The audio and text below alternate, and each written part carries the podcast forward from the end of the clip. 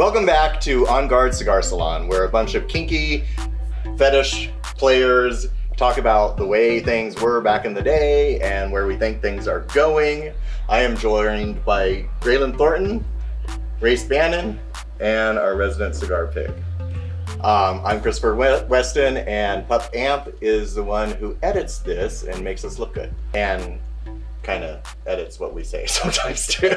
uh, have you seen all of you?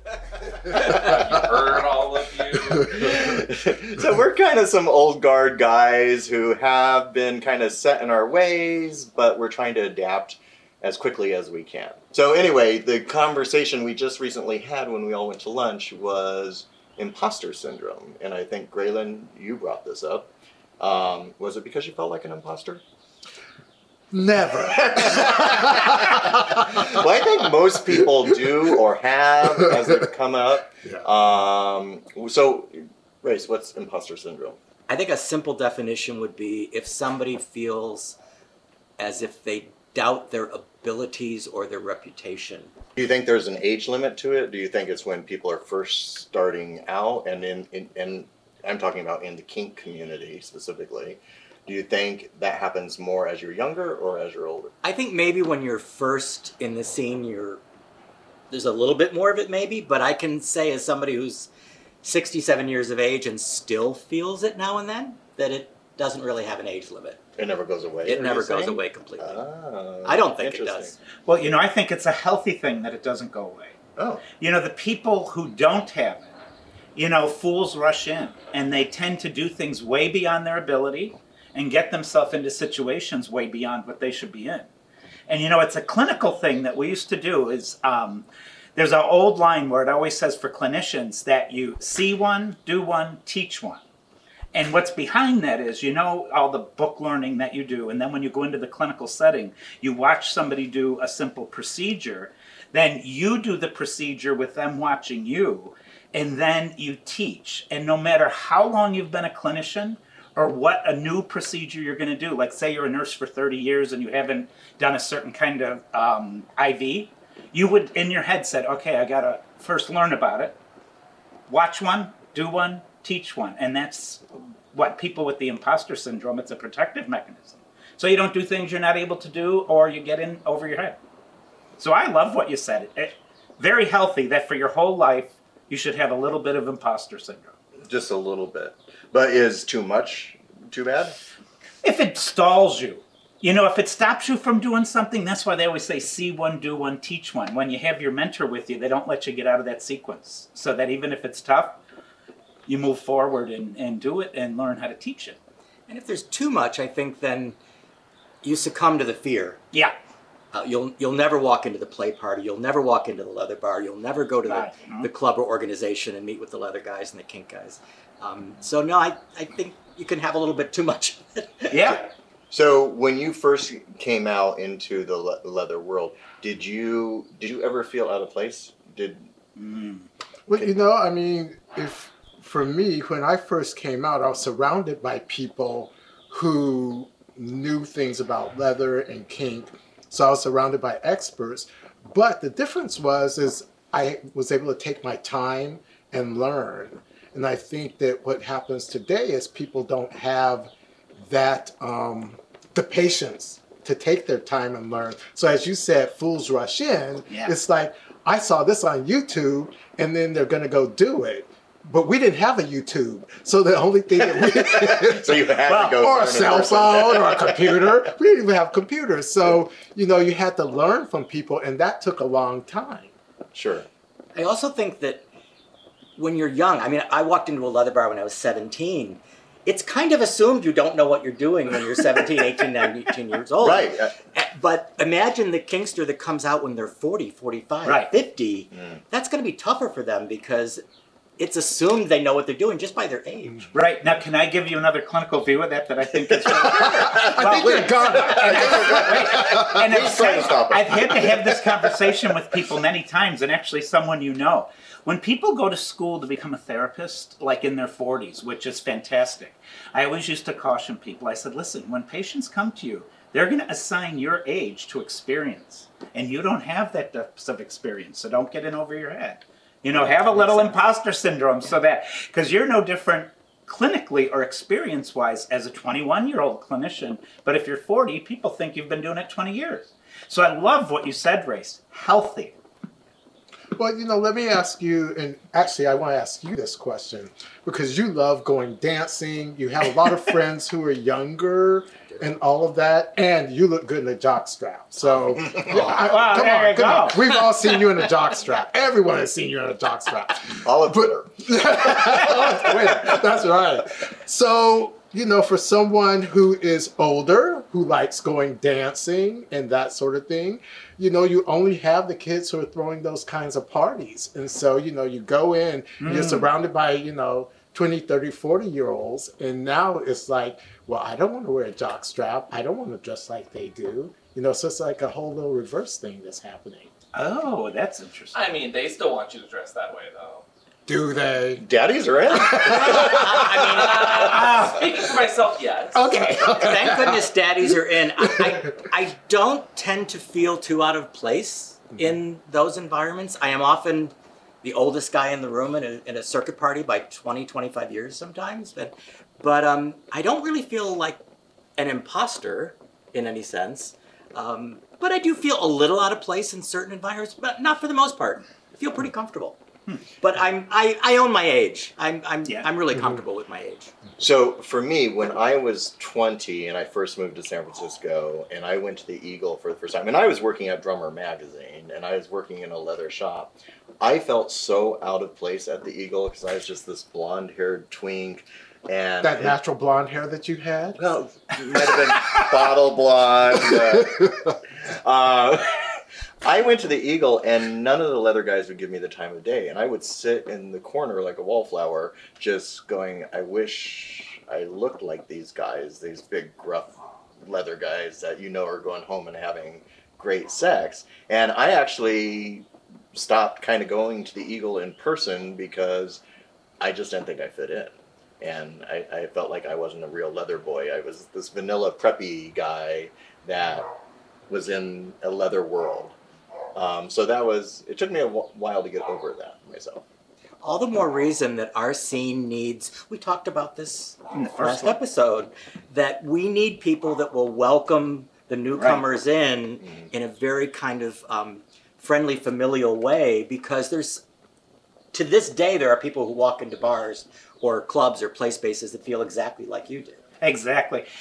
I'm a big believer that the puppies, a lot of them gravitate to the puppy movement because they can be they they they can be somebody else. They put on this hood that allows them to be the sexual being that the leather guys pay attention to.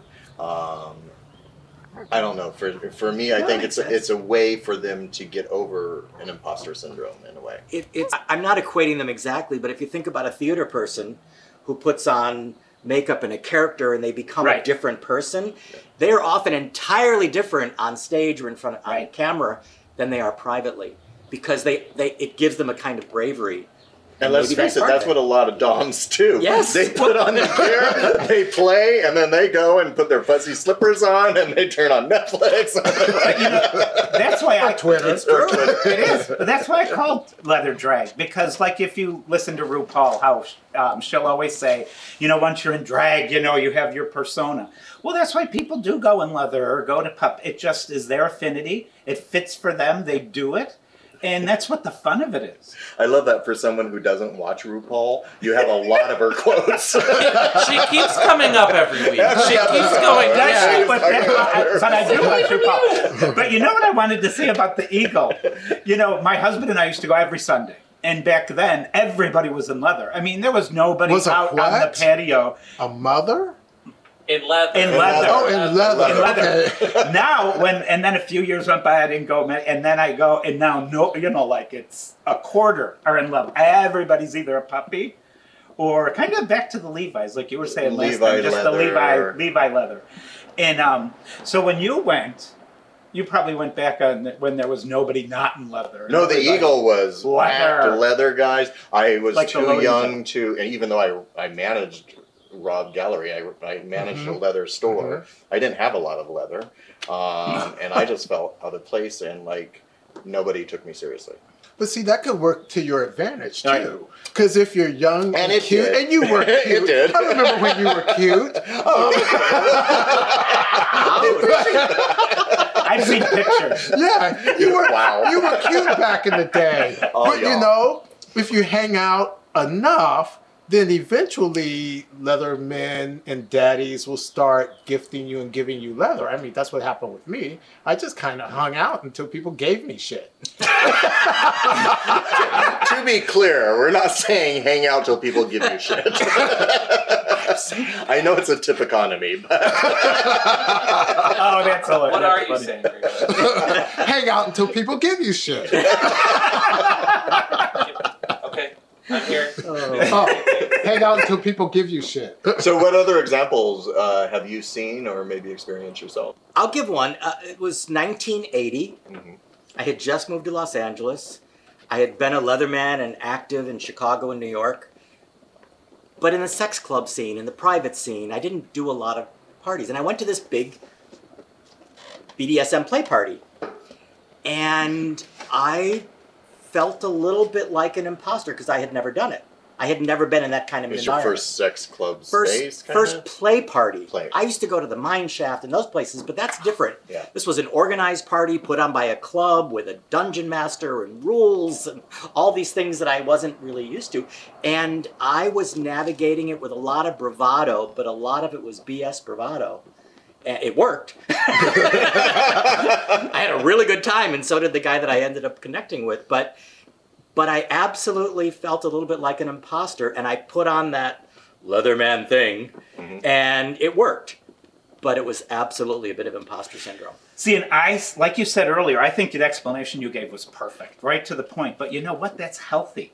I think people who don't have it have the problem. But when you quote "fake it till you make it" or imposter syndrome, you have an awareness of I need to be a little careful here. I'm a little bit out of my depth. Well, that's the problem. So if you fake it till you make it and you're doing BDSM activities, you might do something wrong and hurt someone. Exactly. And, and that's when I started doming Ah. in my 40s, early 40s. Um, I was like, people are going to call me out because I don't know what I'm doing. Uh, but I did. I faked it till I made it, and it, I emulated people like Race that I saw playing and doing what they did. Of course, I knew safe, sane, consensual. I never went beyond limits. But you know, even flogging someone for the first time publicly, I was nerve wracked because I was like, hey, they're all going to know that I don't know what I'm doing, and I'm going to be judged for this.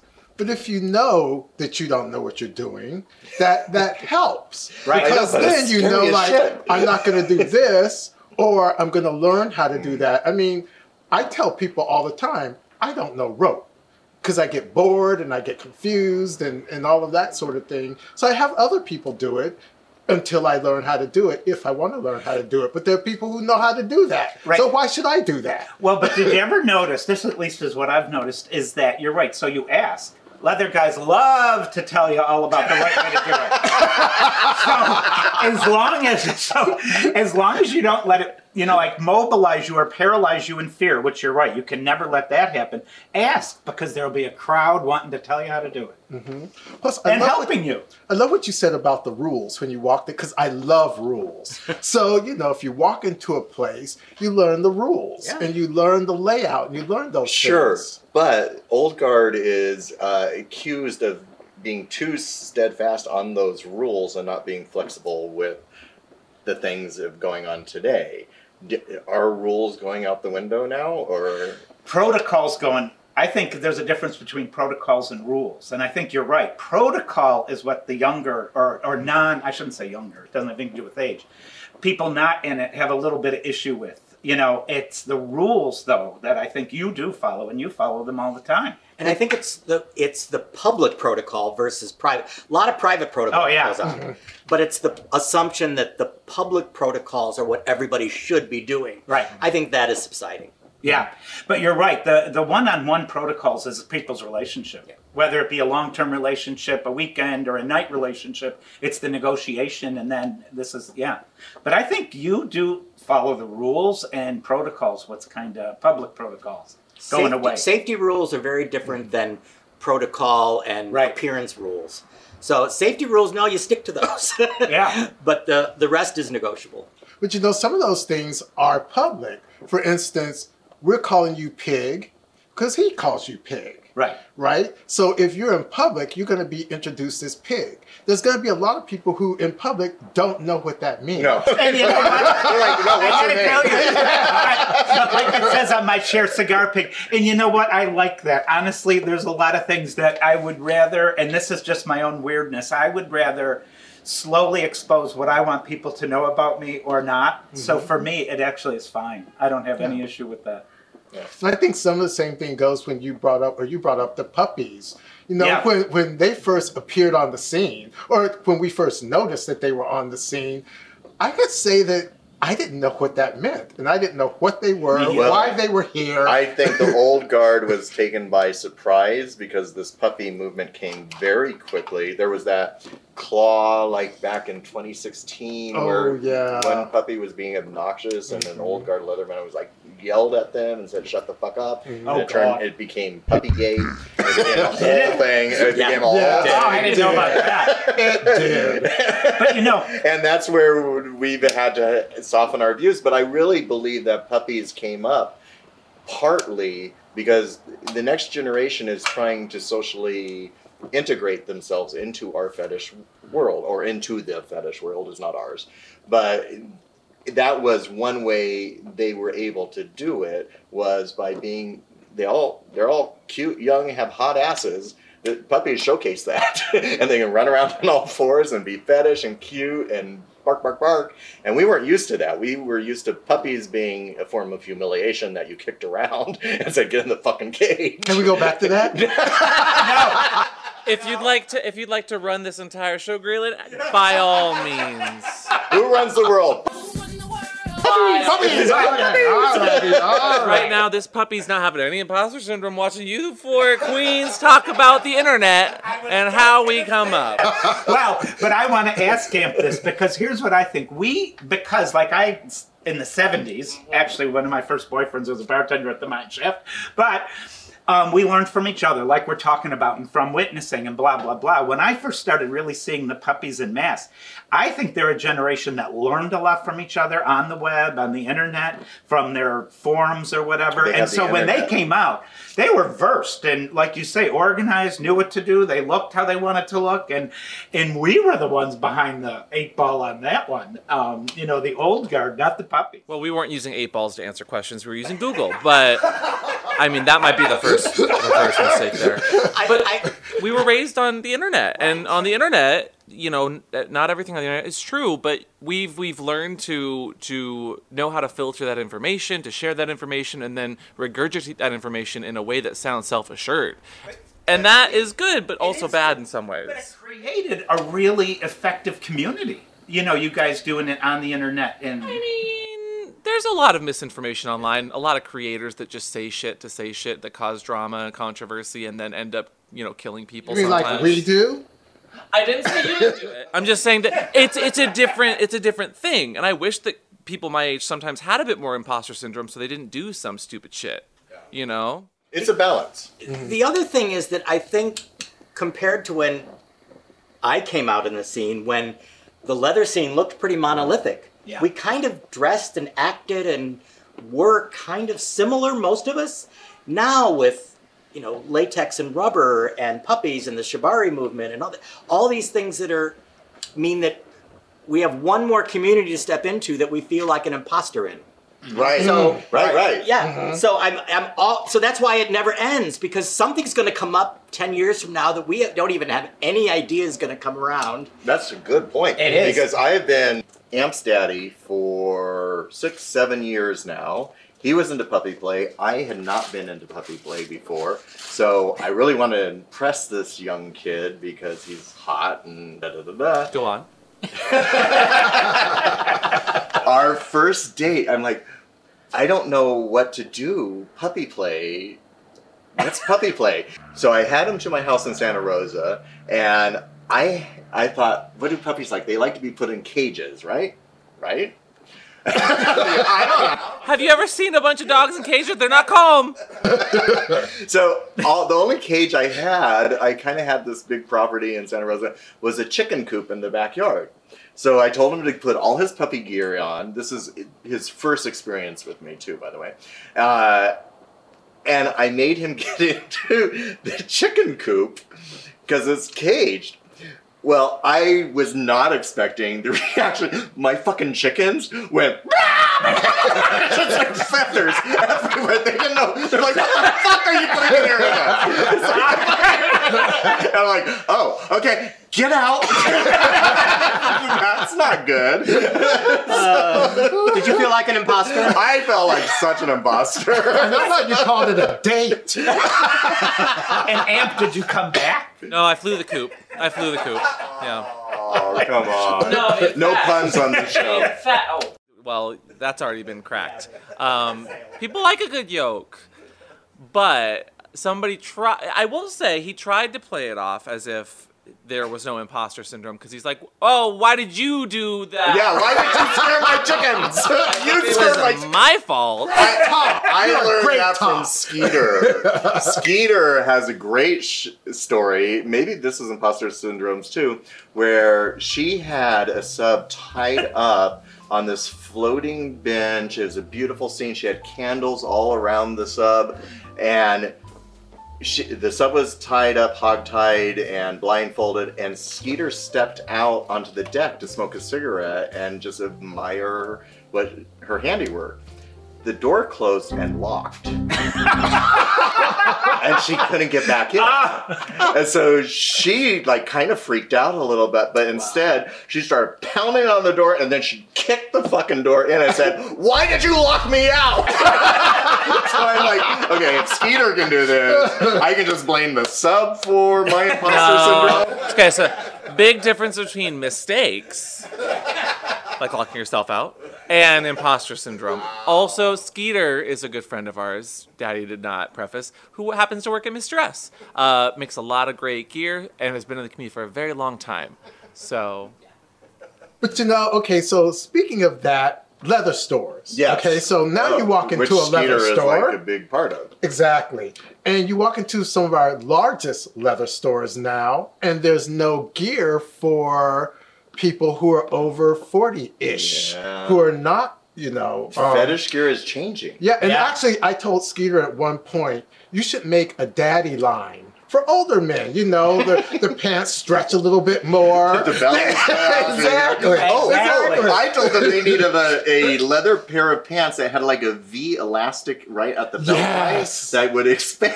Oh, yeah. And the manager of Mr. S was like, that would ruin our sales. That's a good Why point. would we do that? I'd buy them. Yeah. well, but, but the kids are getting older too, and you know they think they're invincible now. Yeah. But twenty years from now, they're going to want those Oh, yeah, yeah, expanding yeah. waistbands. Everyone needs expandable Oh yeah, oh yeah. it's kind of like the chaps. Remember when gonna you say had with the chaps with the, laces up the side? Yeah. But after a while, the laces got wider, Wider and wider. and Yeah, I, I've seen people with chaps like with laces this wide. Like the whole back is nothing but lace. So the thing about lace is then you can get right into their hole the bigger it's expanded. And I know you like a tasty hole, right? I love a tasty hole. So our new sponsor has a new product called Tasty Hole, which I sent you home with last night. How did that go? Tell me. Okay, so the person who sent it home with me didn't tell me there were directions. The directions are right here on the Look, front of okay, and look at how small that printing is. And no I- one can see that. I love this stuff because you tell your sub to go scrub in the shower with a little bit of this. Here, taste. It's so good. This one, this one's uh, peach ring. that's, the, that's the one who tastes like an, a popsicle. Mm. So, it's good. So you're supposed to scrub this in the shower on your hole, rinse it off, and then your hole tastes divine. What did you do? I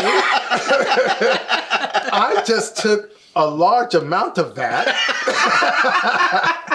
shoved it into my hole, shoved it into the sub's hole, and said, "Rim me."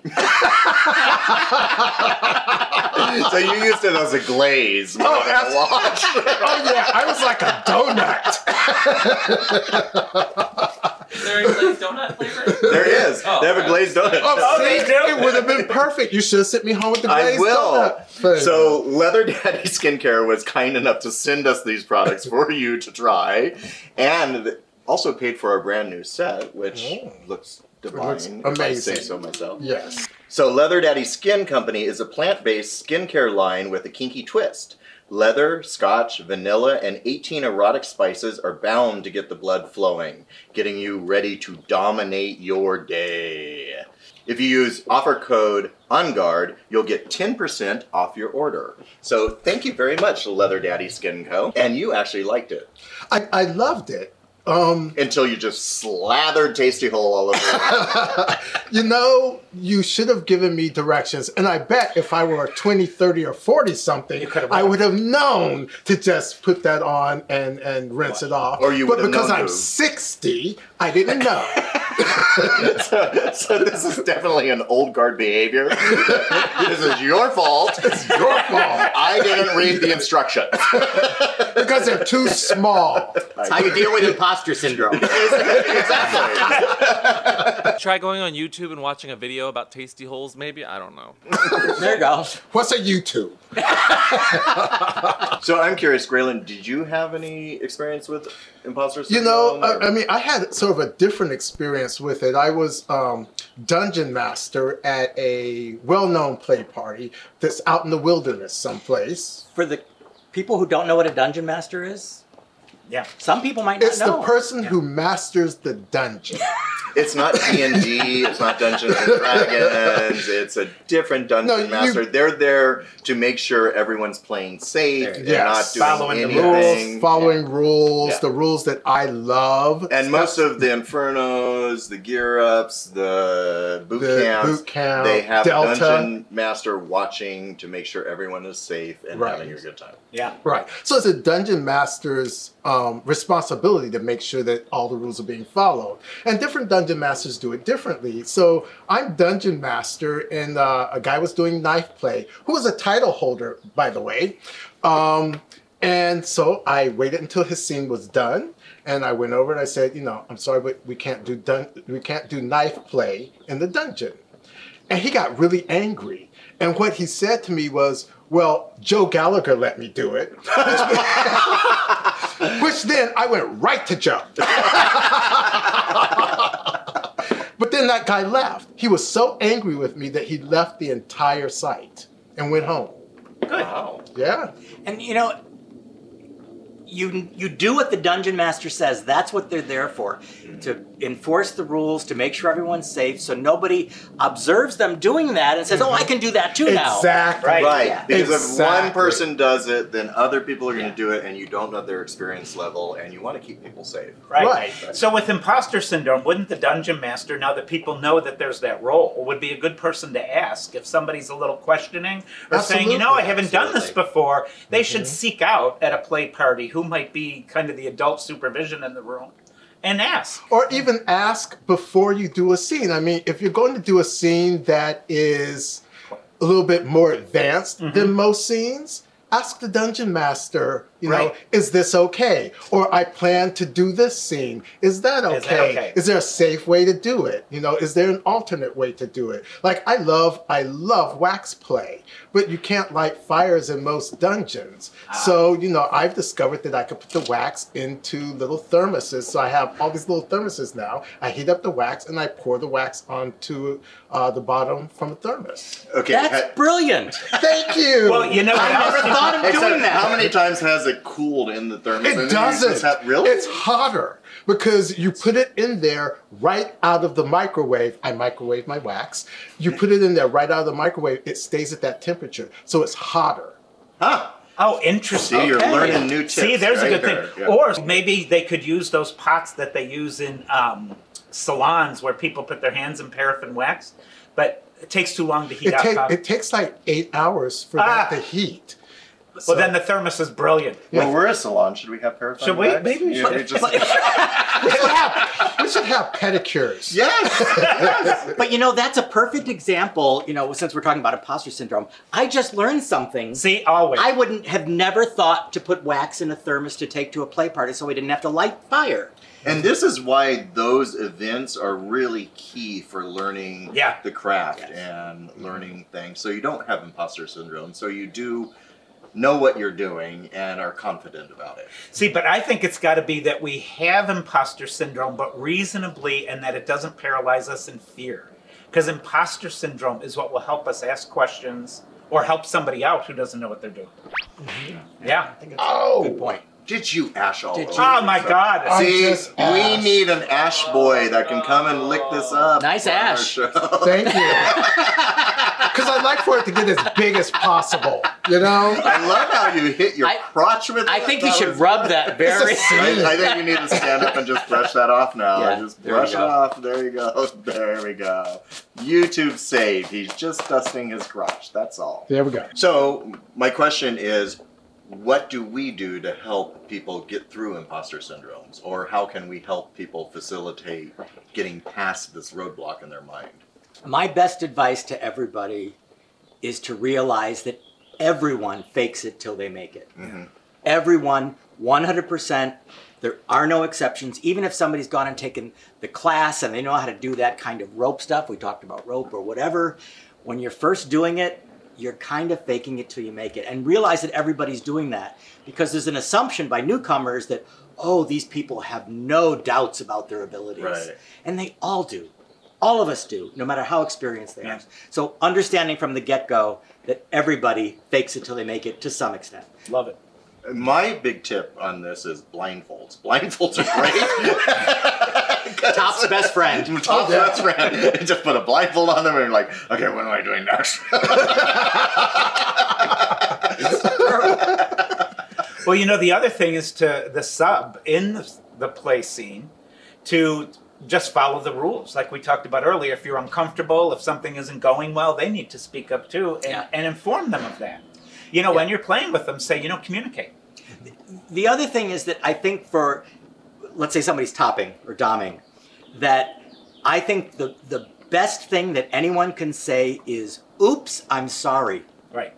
When you screw up, like the flogger goes a little bit rappy yeah, and if all you of a sudden. a flogger, I apologize. I I'm like, Sorry, I didn't mean to cut your ear off. Right. because then the bottom and the sub knows, oh, he gets it. He understands Yeah, he did something perfect. that isn't good. So you can overcome a lot of imposter syndrome by realizing that you can say, oops, I made a mistake. Yeah, perfect. Yeah. I, I, I'll try not to do that again. But do you say it during the scene? During the scene, right then and there. When it How would you say it? How would you say it? Give me, give me like a. You're in the moment, sexy talk.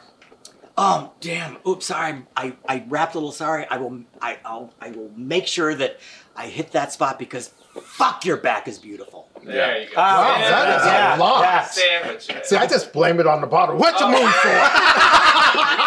this is what not to do. Time, time, time. but but I've had that happen, and, and especially in public. You know, so what I do, I don't go. I'm not like you. I'm not as nice as you are.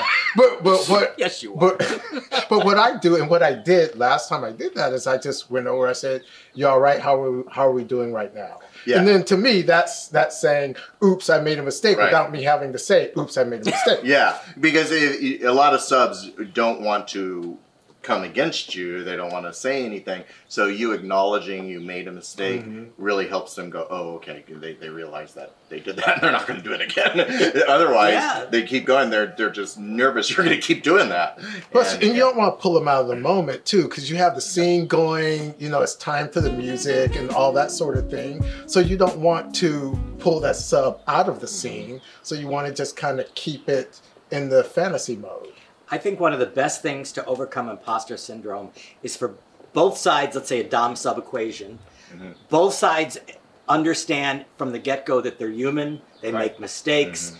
we're all learning stuff all the time and maybe even have that conversation from the from the beginning that you know i'm i'm newer to this kind of rope bondage so we're going to play and just experiment i may untie you five times because i didn't do it right the first time let's just play Right. and mm-hmm. it, it kind of overcomes that imposter syndrome right from the get-go Yeah.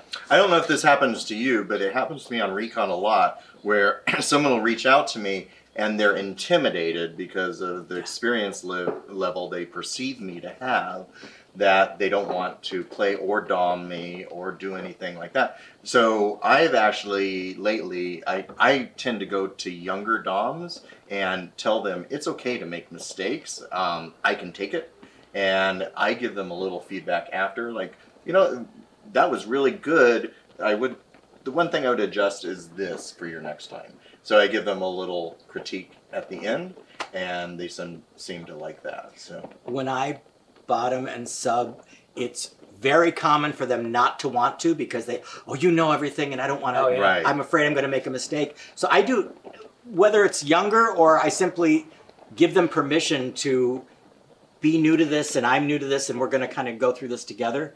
Um, but you're right. The the the double-edged sword of a, a great reputation is that. yes, a lot of people won't play with me because they just perceive Same here. me. Oh, that's why?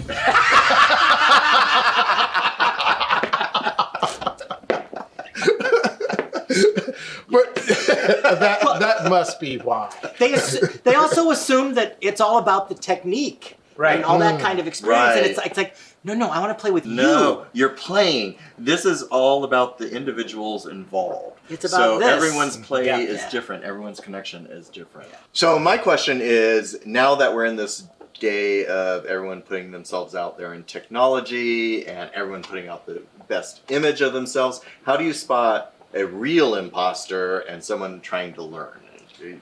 So I want to ask you a question because you're on Recon. I'm on Recon. We love Recon. So when you're on Recon, do you get people who message you and say things like, I want to be your 24 7 slave. I want to worship you, da da da da da. And my response is, but you've never met me. Yeah. yeah. So actually, my response usually is, "Who's feeding you? Where are you living? what are the logistics of this? Am I taking on a border? I- I'm, not, I'm not up for that. You know what that is? That's an imposter. or a catfish, either way. But but I think that the A larger question. catfish? What's a catfish? Oh. Okay, Oh, di- different, different other episode. Okay, okay, different episode. Watch Sorry. his. Watch the safe word and cash. It's very good. Okay. But I think what the question is is like when you see, and my my experience is like when the OnlyFans, the 25 year old OnlyFans gay gets in their like pleather harness and starts being like, "Yeah, I'm gonna dom you, boy." Like, how do you spot the fake people out there that are imposters who might be spreading bad information because there's a lot of that, and how do you combat it? Is that kind of Especially fin mm. doms. There are a Oh lot of well, fin doms yeah, do yeah. Yeah. What's a findom? Oh my god. Uh, And see, and th- case in point, Graylin's not an imposter. I have an imposter syndrome around certain topics, even though they've been in the community. How many years? A long okay. time. Okay. Close to 40. Findom is that? I, anyway, how, how how do you how do you go through that? How do you experience that? And as people who live on the internet now, all of you now, all of you have Twitter, but some of you have had it longer. Like, how do you cultivate that experience in a way that is not impostery? That's not misinformation. That's not going to mislead people. You know, I'm not sure. Ex- I mean, I, I think it's really important to first understand that a lot of us, myself included, have a very carefully curated kink life online. We put forth the best pictures, we put forth the best content, we present ourselves in a certain way because that's what we do. So I I think it's important that everyone understands that. As far as finding, you know, sort of figuring out who's an imposter and not, I'm going to go with something that sounds like a cop out. It's a gut reaction. Oh, I Yeah. was just gonna say it. It's a gut reaction. I just know, you know what? That doesn't ring true. Right. Mm-hmm. It Yeah. doesn't ring authentic. It really feels like somebody is going through the motions and playing out a script that they have created or someone's created for them. I don't know how to put my finger on it, but that's it's a gut reaction. You just Yeah. follow your gut. You know, back in the day, yes. when we would be in bars in person, you could always tell by the way someone was dressed. I mean, they could have on the vest, the pants, the shoes, all of that, but you know something's a little bit off. You know, just just something doesn't look quite right, and that's how you know we used to do it back in the day. It's like if your vest isn't on right, if if your hat's funny, you know, you would know that they are an imposter, and you know to stay away from them. Yeah, but I've had the reverse where I have gone home with people decked out in full leather and they didn't know a kink thing in the world. So just because they're dressed a certain way doesn't mean that they they're kinky. Well, back when I was first getting into it, like kind of kind of touching base on like the, the passing down of leathers as well is like well, you can tell when it, there's some new boots or a new jacket or a new vest or you can tell when it's something that's new because it usually has a nice sheen that it just got polished and like worn leather looks worn especially boots Yeah, if it's brand new, then you know it's brand If new. everything is brand new, If everything. Back in the day, I love that phrase. Yeah. which I always attribute to you. Thank you. it's I always attribute it to you. When we were judging leather contests, as an example, if somebody walked on stage with all brand new leather, we assumed they were a newbie. Mm-hmm. We wanted them to walk on in the stuff that they wore on a daily basis. Yeah. That this mm-hmm. was the stuff they played in and went to the bars in. The, so the boots were not perfect necessarily. They, they were a little scruffed. The, the the chaps looked like they had been worn, you know, five. But they're a player. But they're a player. They're a player. So, mm-hmm. um, but I don't think you can do that anymore. I and think player not in a bad right. way, but player in a good way. Right. Mm-hmm. Mm-hmm. Yes. I've had, as someone who's run for IML, I've had notes on my boots not looking perfect when they were literally boots I would dance in every weekend at the bar while go going. And so, like, I think we're getting too finite about like how people look, but It's your Yeah. gut. What you it's said. also if about you- how they act and how they mm-hmm. carry I agree. themselves. Right, but what you said about, you know, the pleather harness or whatever, you know, when you get that hint that you're embarrassed for somebody, follow your gut. Well, it- always walk away. If the D ring's on upside down, you, yeah, this is, You but you know, I got into a really heated argument judging a contest in Canada Oh. with one of the judges who berated a contestant because all of his leather wasn't new, i- his boots weren't polished, and all that kind of stuff. And I said to her exactly that. It's like, but he plays, and this is how he looks when he plays. And what she said was, but this is an interview, and he's supposed to be dressed up. And I think, no, I want you wearing the things that you wear because I want to see how you play. I want to know how you look when you walk into a dungeon. If you're all done up when you walk into a dungeon, then how the hell are you going to play? If you have on all that shit, But see, to me, that's a disconnect in the event because judges should at least have talked first if something like that's going to be. judging is very subjective. That, I know Yeah. we're going we're going on a d- tangent here, Yeah. but judging is so subjective. I know a very mm-hmm. well-known person who shall remain nameless who judged someone down in a major contest because they were mixing rubber and leather, Oh, mm. really? which of course everyone does now. Yeah. Now. Now, That is the key factor. The age so comes this is are we adapting with the changes Yeah. too? So what you're saying is uh, may have been in the back in the day, but now are contestants expected to have everything new and squeaky clean? I would say no. I'm just, and also that's very that's very like gatekeepy from a, a price point. Like I'd rather have a player that was wearing just a ratty old jockstrap with a bunch of piss stains on it than someone in full leathers who is prissy prompt and like thinks they're the the shit just because they have nice gear. That's just that's gross. I think the the barometer by which I judge kinksters is do they feel authentic? Yeah. Mm-hmm. Yeah. Ooh, authenticity. Uh, Authenticity. Some people are authentic because they are kink fashionistas, and I say that with no disrespect. Fashionistas, Right. with no disrespect. They are their fetish And is for them, partly yeah. how they look Yeah. and the, the what they're wearing, and that's authentic for them. For some someone else, it's a piss cha- piss piss stained jar. Of, yeah, right. And I want their name. but but race if if they know that this my fetish is dressing up in leather and I don't know anything about kink, and that's okay because I just like to dress up. If they can say that, Right. then that's authentic. But if they dress all up and then they walk in like they Present themselves Yes. as if. That's as different. if, then they that's very, very doing. different. Yeah. You know, I have some, I'm not wearing them today because they're too scuffed up, but I have some boots that I call my play boots. And those boots are covered with, you know, everybody that I've played with for like the last 20 years. There's cum and piss and all blood, all kind of things on those boots. And I love those boots. But every time I'm out, a boot black wants to do the boots. And I have to explain to them, no, these are boots I play in. These are marinating. Yes. I'm cultivating these boots. And these are marinated boots. Yeah. And I, I love those kinds of things, you know? yeah, that's good. There's a difference between culture and cultured. Because the, you don't want culture growing on your, your boots, but you want culture on your boots. Right. And remember, when we talk about back in the day, this today is going to be somebody's back in the day, and I hope they remember the older guys bringing them along and making them a success. Well, and you I know, think by telling them. that's the key. What I'm saying is now it's our responsibility Yeah. to be mentors and help people who aren't feeling like they're not up to snuff say, yeah, you are. And Yep. we were there as well. Uh, and let us help you. Yeah. Smile, be inclusive. Uh, things have changed. I was I was in the lobby at Mid Atlantic Leather in Washington D.C. and they had the very first superhero meetup. Oh, for the cosplay people, Oh my gosh. they're incredible. It was amazing.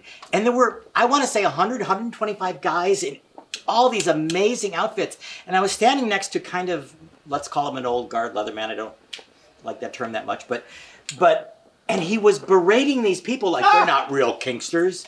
They're not really. I said, Oh, yes, those- they are. Those fuckers love to be tied up. Absolutely. And their ass looks so good in spandex. Have you ever Oh seen my just, Have you ever seen Justin Hall? oh my in, uh, gosh, yeah. Well, he can wear anything. He can wear anything. or nothing. Or nothing. But when he puts on his his, Well, I've seen some cosplay people who are so impeccable that I think, oh my god, that had to cost twice as much as leather would. Right, I right. mean, Well, they put the a thing. lot of work. They look pristine. That's their fetish. That's It their is, kink. yeah. We have to understand they're authentic for them. right. And, and good this is them. what you were saying about Mr. S. And uh, so I didn't say it by name.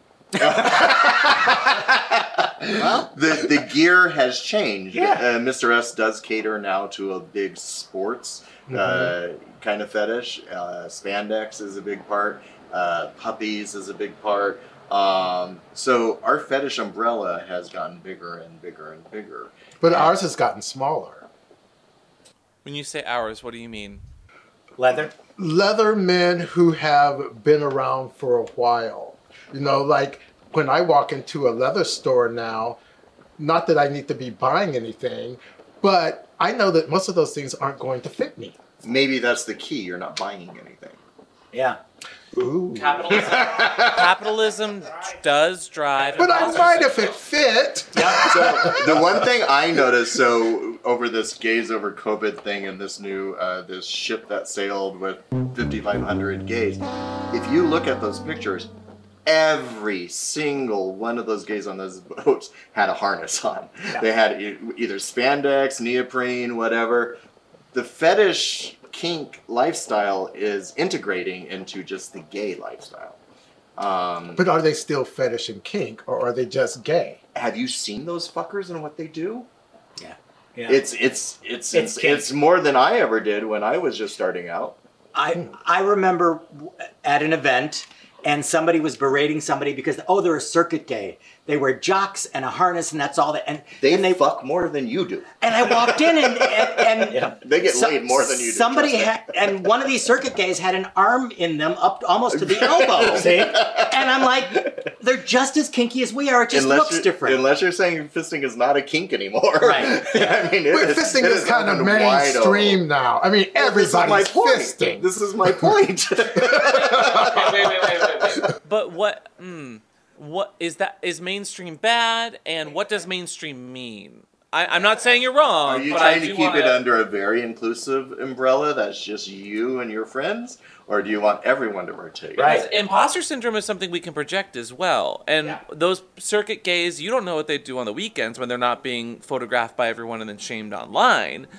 Like, they might be in the dark back rooms, you know? You know, he alluded to the fact that I go to a lot of circuit parties and I'm often the oldest guy. Alluded to the fact. Alluded. I think you just said it right out. okay, you said it. Um, that I often go to, you know, circuit parties and with the harness and jock crowd, and I'm one of them. And but I know what they do privately, and what they do privately is kinky as fuck. Kinky as Right. fuck. And I think it kind of it's telling because we were just talking about like we don't want to gatekeep price points, but then we kind of look at and scoff at the people who are wearing you know the elastic harnesses.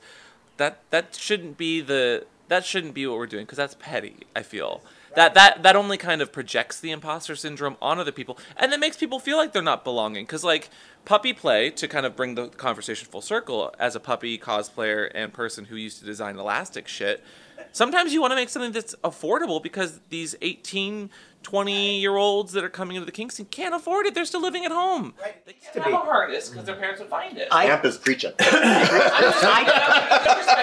because we there was a huge gatekeeping movement of like fake puppies when I was first getting started of people that were just getting into the bar scene and the older guards, the old leather people. I had someone that came up to me when I was wearing my my puppy gear and he's like, "You're not a real, you're you're not a leather person." Get out of here. You're annoying. And like I was just ordering a drink. I wasn't even barking. I wasn't moshing. The guy had just had a really bad experience with some puppies, I think, that was like the puppy gate you were saying, Graylin, was just like loud, rambunctious, and didn't know their place maybe. And I feel, I feel that that attitude has changed over the last four or five years as we've adapted to the puppy movement and uh, having the puppies in our spaces and and liking them. Um, but there is always these. Where's the leather? you know, since we're talking about imposter syndrome, syndrome, I think part of it is when some Leatherman walks up to a puppy or somebody who doesn't fit their what they believe is true and authentic. It's because they feel like an imposter in that world. Right. Oh, that's Oh, a good oh, That's point. exactly it. Well, that's why I Full was circle. Way to bring it mm-hmm. around. But at the same time, we get comments every every other week from people that self-identify as like 40 something in our comments on YouTube on a video that we've done that are like, "Thank you very much for making this something I am able to learn about. I am just becoming kinky. I am just getting into the scene. You've made this a comfy space that I can experience that." I, d- does that mean I don't feel an imposter syndrome sometime when I'm talking about something like fisting? Because I'm not into fisting. I've never experienced a fist inside of myself. No, but I think we all have the patience and understanding that that we can again kind of kind of weed out the good information with our with our authenticity meter, and then kind of you know give the the best bits of information we can. But like all that to say, what what is mainstream? And is mainstream bad? Like because so many people and i think this kind of goes hand in hand with the imposter syndrome is like kink isn't mainstream. There's like one camp that's like kink isn't mainstream. You know it's perverse it's out there which is good and then the other camp that's like kink's too mainstream we're making television shows and we're making it too accessible and we're getting so many 50 shades of gray players is that bad though I don't particularly think it's bad. By the way, I'm going to use authenticity meter. That is now something I'm going to. That's I will give you credit, but that's something I'm going to say from now on. I don't think mainstream is bad. I really don't don't. I think a lot of people do because there's always going to be. There's a wonderful um, uh, YouTube where they talk about um, an iceberg and the the kinksters that are really the in the community, live the lifestyle, whatever you want to call it, are the 1% at the bottom of the iceberg. But there's all these other people that are having a great time with it. They just aren't necessarily that 1 or 2% that lives it all the time. Right. And and what I what I've really learned from the puppy movement with my puppy is uh, the broader that it gets, the more people that are coming in and experiencing it. And I've got a certain subsect of this kind of old guard leather protocol way I play that they really really they can't get anywhere else because their peers aren't doing it. So they love it when i'm doing it to them. So i've got this whole new like smorgasbord of boys to play with that are really teach me teach me teach me.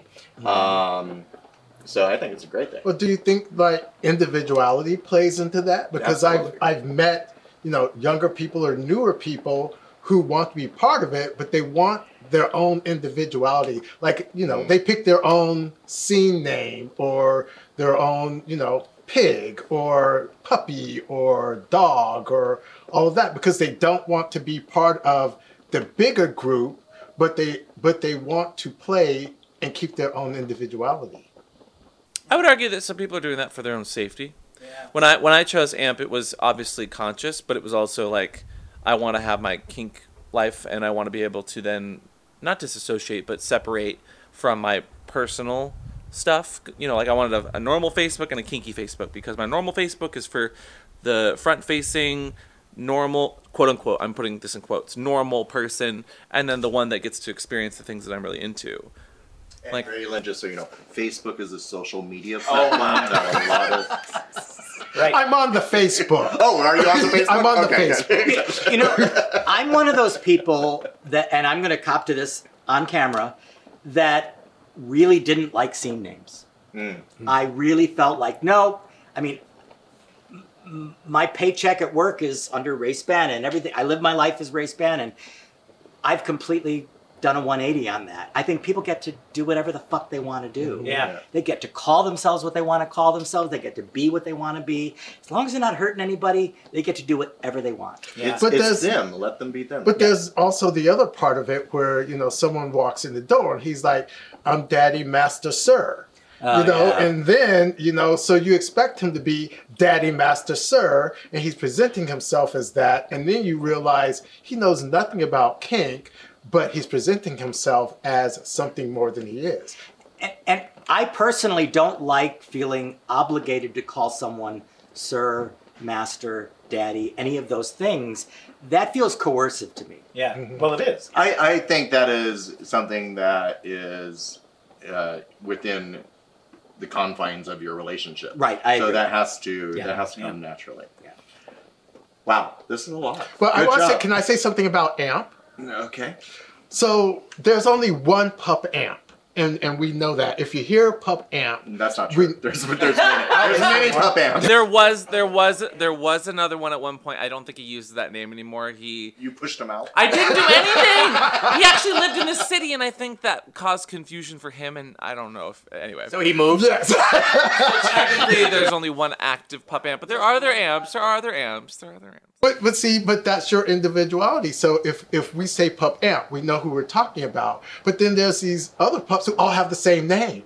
You know, it's like there's the there's three or four pup rowdies, and there's pup this and that. Yeah, but you're talking names. So there are many Chris's out there. I There's get- not a I get- Mr. Christopher. Well, no, I, I took all those URLs.